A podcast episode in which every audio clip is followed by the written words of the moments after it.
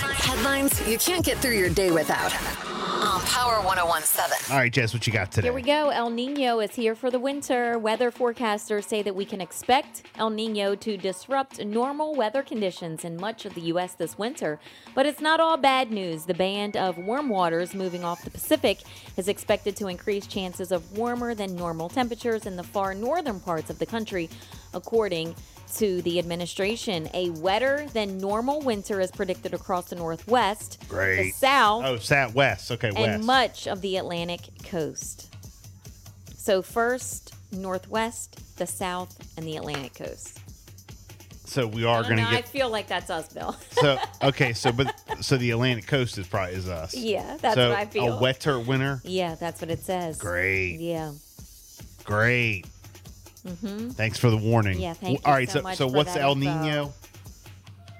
It just says El Nino is here for the winter, Okay, wow, and we can expect it to be here and disrupt normal weather conditions great. for much. We of haven't the had US normal this weather winter. conditions in a while. I know, It's been I weird over the know. past year and a half, two years. know. It's been like real weird anyway. Even all summer, like it's just been spring, summer. It's just been odd. Mm-hmm. So I don't know. day by day, y'all. I know.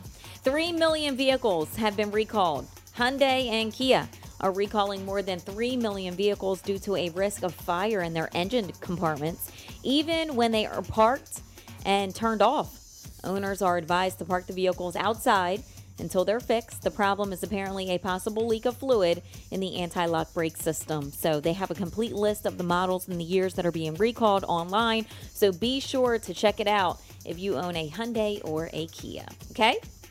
In Delmar, a Delmar man is behind bars after police say that he threatened people with a hand grenade.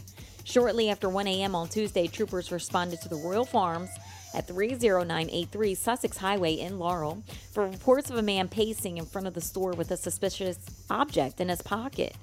Laurel police officers found the suspect.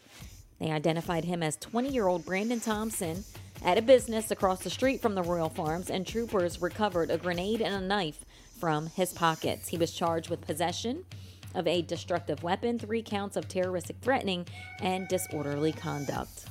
Phillips Crab House in Ocean City. A uni- uh, vote went through, and Ocean City Planning and Zoning Commission has cleared the way for Phillips Crab House location on the 21st Street in Ocean City. It's now going to be converted into a multi floor housing project.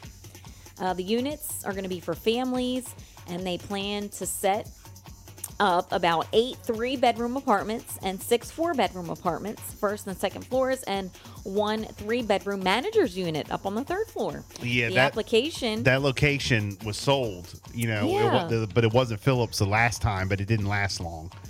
So Wow. I think it was the same guy who owned um, oh, Fast Eddie's, the same guy who owned Fast Eddie's Okay. Uptown, bought, you know, that location. It didn't really last. So the application also is going to include parking across the street from the facility as well. So it looks like it's going to be converted into housing units.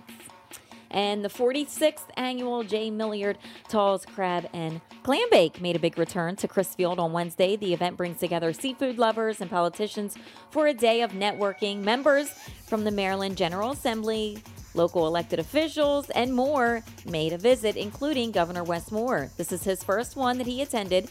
Um, since he's been in office, the governor made many trips to the Eastern Shore and said that the festival was an opportunity to connect with Marylanders. So that was a huge success, and they feed about 4,000 people in just about four hours. wow, That's incredible. That is something. They do that down there in that is Crisfield. something. Yeah. Um, real quick, this is not a local story, but it's been trending uh, on my timeline. Did you hear about the emotional support alligator? No. Tell me. Tell me about it. apparently someone tried to get into the Phillies game the other night with an emotional support alligator and, and got denied. Are you serious? Okay, so that's been a thing. I saw how Uh, yeah. I saw Howard Eskin tweet about it. Now the Philly captain's been on it. oh, no. Yeah, but you know how people nowadays have these emotional support animals. Alligator. Some guy showed up with emotional support alligator. Stop! Bill. What a dummy! Bill. I'm just gonna say, what a dummy. I mean, really, you really think they're gonna let an alligator into the ball game? I mean, come on. It's I mean, for emotional support. yes. Any other animal, any other. but alligator. I mean, I, Emotional support. There is a list. Have you seen the list? no. Now, I don't believe alligators on that list, obviously, but there's a list Well. of what's considered to be emotional support. Get animals. one off the list. Don't show up with an alligator. Yeah, but okay. there's a few on there that'll make you go, wait, what? Yeah. Hey, it's 2023.